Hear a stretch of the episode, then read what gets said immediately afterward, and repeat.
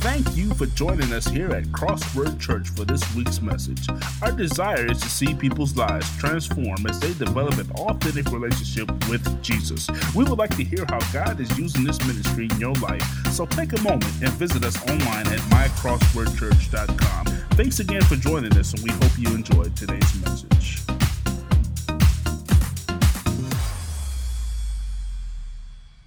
We're going to talk about visionary faith today. Visionary faith.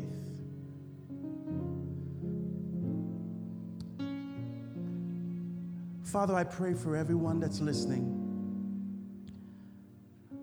Lord, as we posture our hearts to be ministered by your word, let it fall on fertile ground in the name of the Lord Jesus Christ.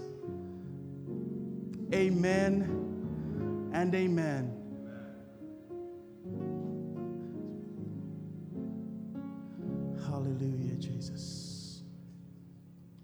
Thank you, Jesus.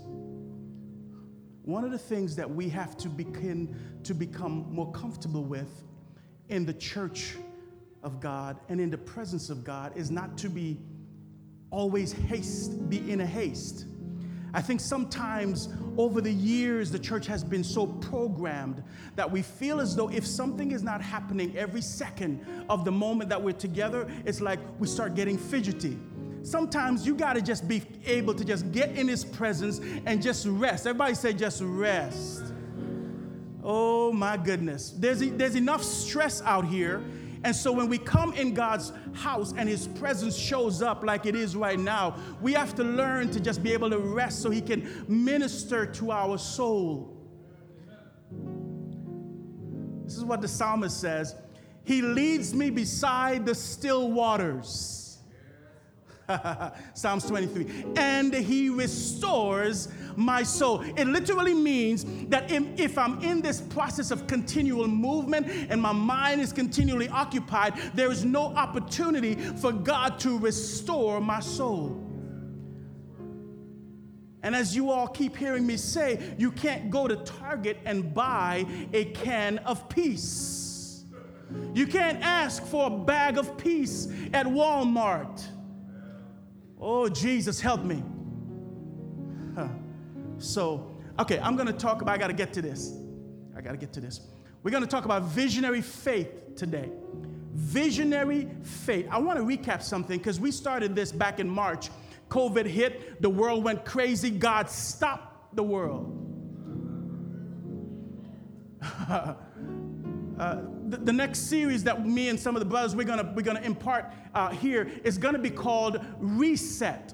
And the first message is to be entitled When God Stopped the World, when He reset the world. And to help us to get some perspective about the past and the present, and most importantly, the future. It's like, what's going on right now? so, so I'm going to start with this illustration. A reporter asked um, Mrs. Huh.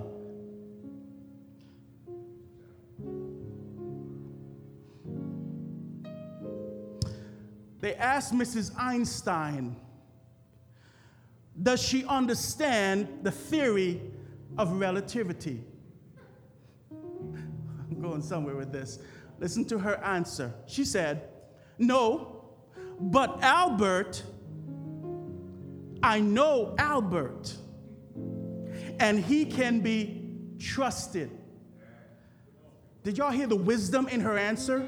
She doesn't understand the theory of relativity, but she knows her husband. And here's the track record of her husband he is trustworthy, right? He can be trusted. And we, you know, if you know any, any history about, about Albert Einstein, you know, he made some attempts at the incandescent light bulb, didn't he? You know, there's a lot of numbers running around, but something like over a thousand attempts. You mean you're trying something that many times? Why? There was something in his heart. Everybody say, vision. Oh, Jesus, we're to go somewhere today. I got to just, I just, I just got to put this out there. We won't get done today, Okay? So I'm just to put that in the air right now. But we're to go. So, so here's the thing here's the parallel. As followers of Christ, we do not understand and we don't have all the answers to the problems and to the challenges of life. We don't have all the answers, but, but, if we know Jesus, watch this, he can be trusted. Sometimes you just got to get up in the morning and just lift your hands to heaven and just say, God, I trust you. It doesn't matter what you did yesterday. It doesn't matter what people are saying about you. It doesn't matter what the media is saying. You have to be able to say, God, I trust you. Even if it's like all hell is breaking loose in your life and in your mind, you have to have a resolve that say, God, I trust you. See, it is faith in Christ that makes all the difference to the believer. The essence and the very heart of the Christian life is this one word faith. Faith. You know, now I'm not talking about faith that we teach, that's faith. I'm talking about faith that we live. I hope you know the difference because we can pontificate about faith, we can speak and eloquently exegete on the word and the subject of faith, and yet in our own personal lives, there's no evidence at all that we are living by faith. Because when you're living by faith, it means that you will not change your confession or your attitude and posture in the spirit based on external circumstances. You have set yourself like flint. So, what is faith?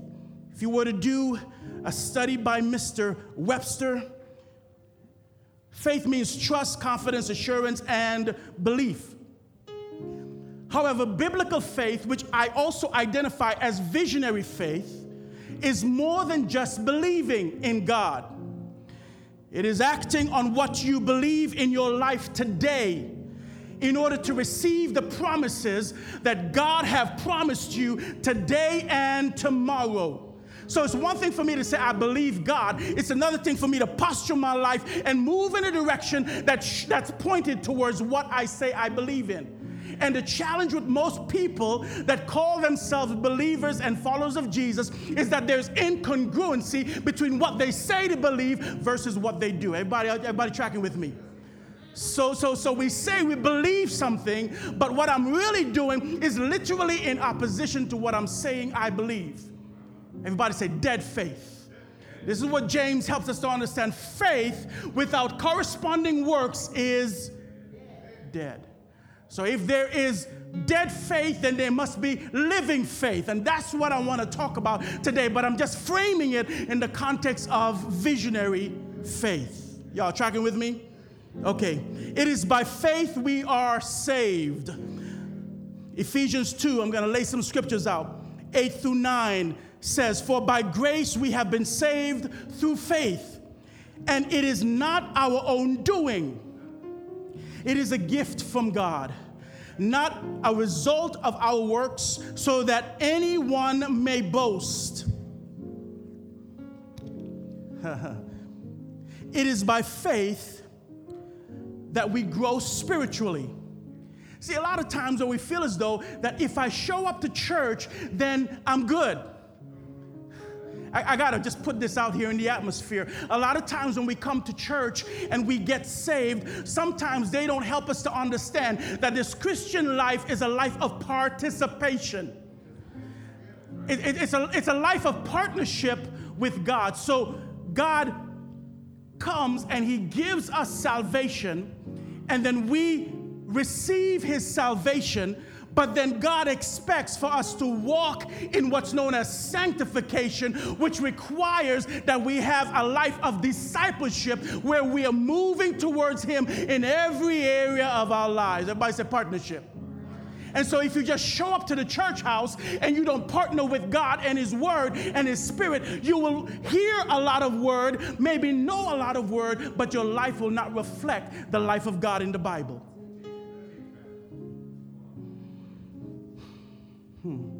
So, it is by faith that we grow spiritually. Colossians chapter 2, verses 6 through 7. It says, Therefore, as you receive Christ Jesus our Lord, so walk in him. Here it, here it is.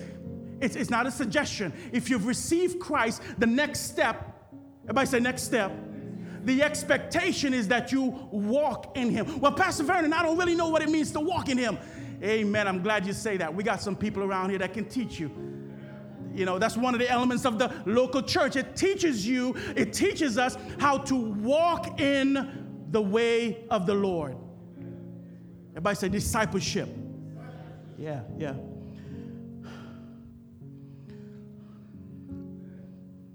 Verse 7 says, rooted and built up in him and established in the faith. The faith. Just as you were taught, abounding in thanksgiving. So here Paul is telling us hey, the way that you're going to go spiritually, you got to first be rooted and then you got to be built up. The problem is, I think a lot of people want to be built up, but they don't want to be rooted. Ah. A lot of people want to get a whole lot of revelation, but they, want to, they don't want to be planted somewhere.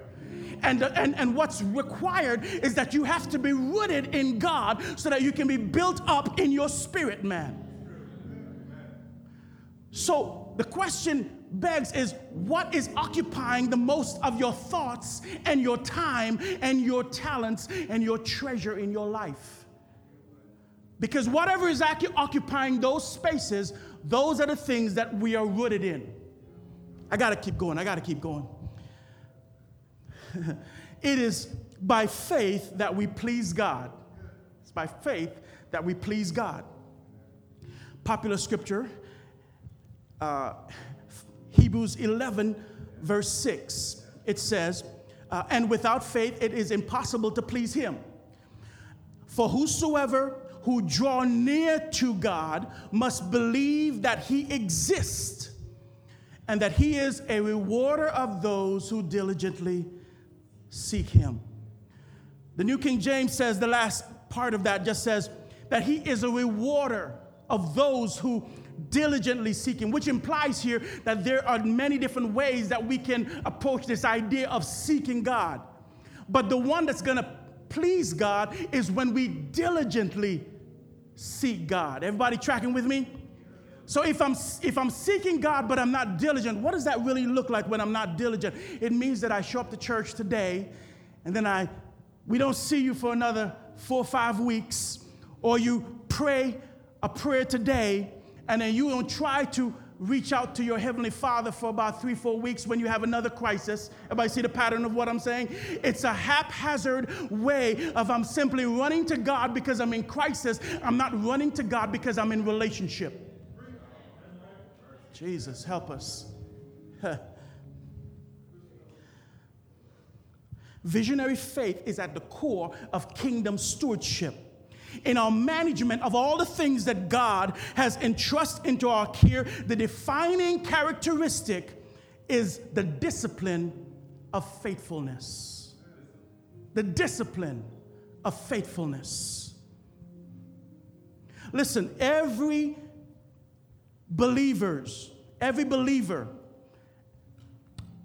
and even as believers, we are to be full of faith meaning that as the just, as the righteous, we are to be full of the word because the just shall live by faith. And this literally includes everything that God has given us. Allow me to define it a little bit here. Visionary faith means we are living by faith and we're stewarding our thoughts. We're managing our thoughts. We're governing our thoughts our time, our gifts, our talents, our financial resources, our relationship. I know I'm going a little fast here. Our influence, meaning our leadership. We are stewarding our physical bodies, our spiritual growth, and our priorities. Why are we doing all this? We're doing all this in light of God's vision for our lives. We are storing everything that God has entrusted to us. We are managing everything that God has entrusted to us. Why? Because God has given us a vision. And I'm going to get to that for a little bit. Paul states to the Corinthians in 1 Corinthians 4 2, he says, it is required in stewards or managers, because you don't, you know, we don't really use that word stewards as much anymore, but managers, that a man may be found faithful. Jesus even makes this statement in the Gospels, and he says, When the Son of Man returns, will he find church going people? will he find great buildings and great ministries? No. As much as all those things are great, he says, Will I find faith on the earth? What I'm trying to impress on us is the importance of having faith and visionary faith in God. So today we're going to take, take a look at two men. We probably will get a little bit into the first one, who um, were given a call of great responsibility. And just like you and I, they had to exercise visionary faith. We're going to talk a little bit about Noah and about Abraham. Noah and Abraham. So, most of us, some of us may have an idea of who these people are, but um, just for, for, um, for the sake of the broader audience, Noah, you can read his story in Genesis chapters 5 through 9. Joel was an, I'm sorry, Noah was an obedient servant of God in the Old Testament who found favor in the midst of a very sinful world. He's well known for building the ark, saving his family, saving representatives from all the living creatures. And what he was saving them from was the judgment of God in the form of a flood. Most of us know this story. But did you know that Noah's name literally means rest? it literally means rest. So I gotta, I gotta talk a little bit about dreamers versus visionaries. Because, you know, the series is about visionary, right? So here's the thing most people live without personal vision. Now, I'm to encourage you. Um, if you have the opportunity to take some notes, please do that. If not, definitely you're going to want to listen to this again. Most people live without personal vision, much less the vision of God for their life. there is much there is a much larger supply of dreamers today than visionaries in the world. The problem is that most dreams will never materialize in the physical world because they have not matured enough to receive a plan. Hope y'all tracking with me. Let me tell you what a dream is. A dream is a thought in seed form in the mind without a plan. A vision is a written dream in the seed form with the substance of faith and the discipline of a plan. Everybody hear, hear what I'm saying?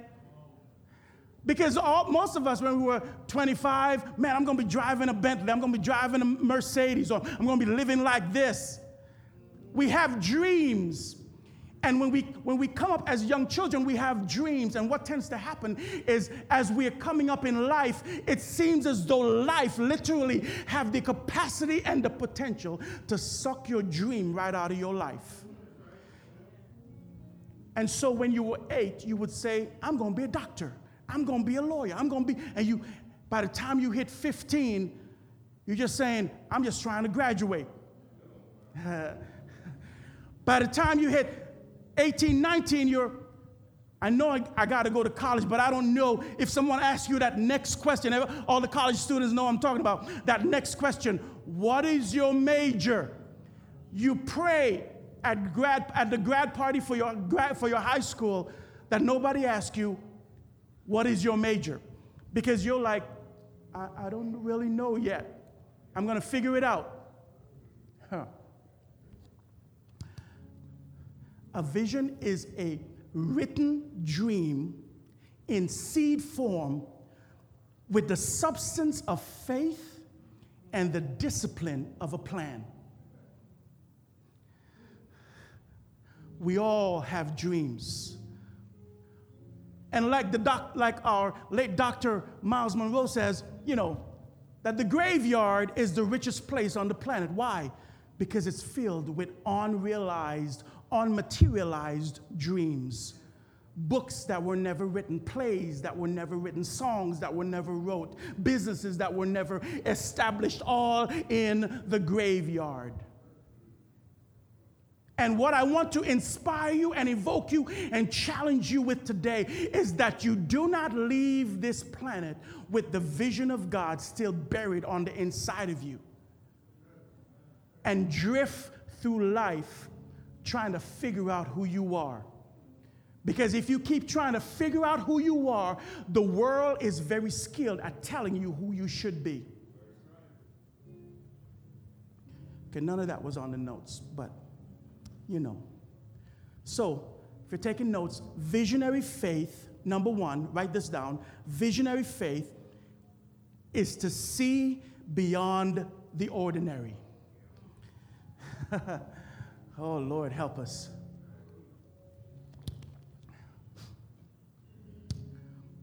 So, Hebrews 11 7, it says, By faith, Noah being divinely warned of things not yet seen, moved with godly fear, prepared an ark for the saving of his household, by which he condemned the world and became heir of the righteousness which is according to faith. Visionary faith is certain about what you cannot see in the natural. Mm. The writer of Hebrews says this that now faith is the substance of things hoped for, the evidence or the, the guarantee of things not seen.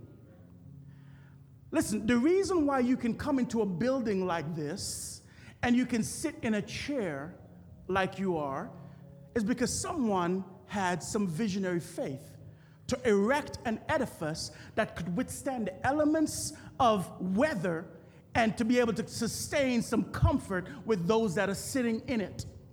When you came in, if you notice, you didn't touch the chair and you, you try to make sure that, you know, can it hold my weight? You made an assumption, didn't you? You came in and you made an assumption that if they brought a chair in this space, that they have done the testing and they believe and they know beyond a shadow of a doubt it can hold my weight.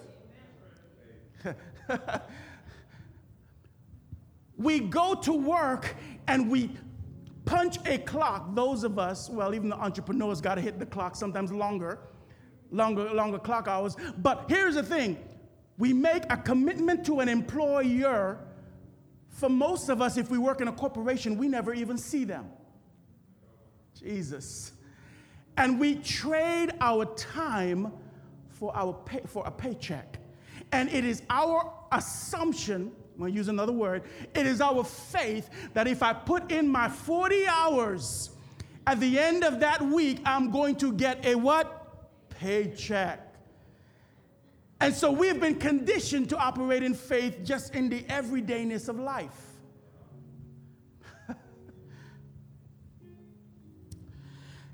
Listen, in, in order for us to tap the endless resources of God, the believer must, must exercise faith by acting in obedience to God. It means that this Christian life you have to exert a certain amount of confidence and trust that even if you don't see it, you understand the God who is speaking it into existence. And therefore, your confidence is in Him. And so we understand that faith, it comes by hearing. Right now, you're getting faith that's coming to you. Faith comes by hearing, and hearing by the word of God. But here's the thing we can hear faith every single day and still operate in doubt. Because once I've heard the faith, now I have to watch, act upon it. Everybody say, I got to move on what I hear. Okay. See, when one is prompted by the Word of God or is led by the Spirit of God, obedience cannot be an option. If we're going to exert and we're going to express faith, it can't be, well, I'm just going to decide whether or not. and this is what we do a lot of times. We decide we will do what we feel comfortable with and think that that's okay with God. But how many know half obedience is disobedience in the kingdom? Oh, Lord. Is, is, this, is this all right? Is this all right? Okay, okay. Oh. See, when we respond with God, such a response enables us to enter into partnership with God. And this gives us assurance that whatever it is that God is in partner with, it guarantees success. Because God is no slouch and God is no, is no loser. He's no failure. But a lot of times, what tends to happen is we try to put our mind and put our time limit on God. And so we'll say, God, we'll, we'll do this with you, but my expectation is that, you know, in 30 days, in 60 days, in a month, in a year, in five years, you know, I'm expecting for this to happen. you know, children of Israel, they were praying for a while. Bible records over 400 years they're asking for God to do something. And so faith says, I'm going to not only trust Him, but I'm going to rest in the fact that His response is the right response for me. Okay, I gotta continue. Visionary faith enables, enabled Noah to look beyond the, the ordinary. See, during Noah's day, he was experiencing literally two floods a flood of evil in the world, and then God responded with a flood of water over the earth. Two floods. And literally, in the midst of everything that was going on, God had called Noah to stand like an island in the midst of two floods unmovable. Stand secure. Stand knowing that you heard from God. I wonder if there's anybody that God said something to you and you've been backing off because you're wondering it's taking too long. Huh. When Noah was directed by God to build an ark, he obeyed. Watch this. It took a hundred years. Do we even fathom that today in our microwave, technology driven society of what it means to literally wait on God? No, God, I mean, you really need some help. Let me help you out, God. I understand what you said, but you don't, you know, I got some connections. I, I, think, I think you need to, you know, uh, you said you're going to bless me financially, but I, okay, I need to fill out the bank application. And, and we start operating in a realm of the flesh when God is calling us to walk in the realm of the Spirit.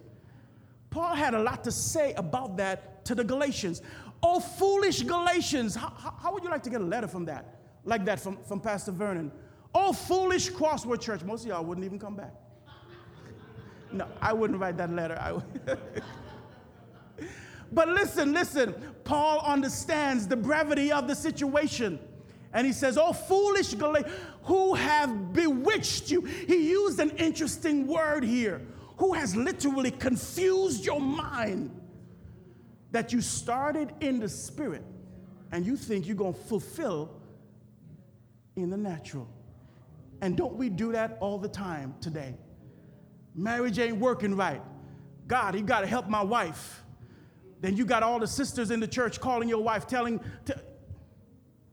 this is nobody in the church. I'm just using illustrations. but you know, we are really skilled at trying to help God, aren't we? Let's get back to the text before I enter into a briar patch. Listen, Noah had never experienced a flood before. He'd never even seen rain. We got to understand the context of the day. But he obeyed God and did everything that the Lord was calling him to do. Listen, since the command of God came without any specific timeline, Noah had to believe that as he was acting, God was acting. And he was no longer on Noah's timeline. Here's the thing that Noah had to know I'm going to live as long as until this flood gets here. That, that's the thing that he, he knew he's going to live until he saw the rain coming. And the promise was it's not just until you see the rain coming, but there's some things you're going to do after the rain gets here. so,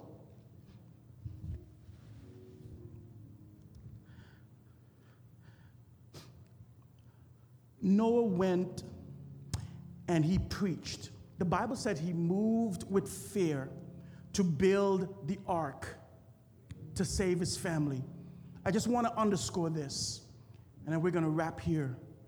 The fear that the Bible is talking about here is not a fear unto fright or terror, but it was a deep, abiding respect and confidence in God. See, when you walk with the Lord, when you have a relationship that's not superficial, everybody know what I'm talking about, superficial? You know, we go through the motions, we check the box, we say all the right things, but in the quietness of our mind and of our home, we don't have an intimate relationship with Him. See? when we're not walking in that type of relationship, we don't really know what it really means to walk in reverential fear. It's that thing that causes me when I consider who He is, when I consider the magnitude of how He impacts my life on a day to day basis. This is, what, this is what Paul says. And he quoted a Greek philosopher. Paul says, In Him, in Christ, we live, we move, and we have our being. Hey, listen, this is the life that God is calling us into. We are supposed to live, move, and have our being in Christ. The problem arises when we get outside of Christ and we're still trying to operate as though we are in Christ. And a lot of times we drift outside of Christ and we can't even discern the fact that we are no longer outside of Christ. And that's why Jesus teaches us and helps us to understand listen there are many people that's walking and traveling on what he calls the broad road the broad road is the road that everybody is is is flowing in and few people find the narrow road the narrow road means I'm going to walk by faith. I'm going to walk by faith. First, I'm going to spend time with God and allow Him to reframe my mind because the world has done a masterful job on me. Oh, God, help us. I'm speaking for myself uh, the, the world has done a masterful job on me. It has created structures in my mind. That's why Paul had to write to the Corinthians and say, listen, you have to cast down imaginations and every thought, every high thing that will seek to exalt itself above the knowledge of God. What he's talking about? He's talking about that every day that there are thoughts that are fighting you in your mind about who you are and who the word says God is and there's a fight. And sometimes we just throw up our hands and give in and say, I'm tired fighting and I can't. And y'all don't understand how tired I am. I don't want to be on performance anymore. And I just want to say this to somebody that if you've been living and you feel as though that you need to be on performance when you're around churchy people, I just want to give you the liberty and the freedom in Christ today because who the Son sets free is free indeed. It means that you don't have to try to live to conform to somebody else. You live in the freedom that Christ has set you free, and now you have a new life in Him. And you start walking by faith and you stumble and you get up and you keep walking and you you stumble and you throw up your hand and you hope there's a mature believer walking with you that can extend their hands. And if you're in a right company, you have a mature believer that's right there with you, walking with you. And you may have done all kinds of things. You may even have, have dissed them or however you, whatever you may have done, but you throw up that hand for help.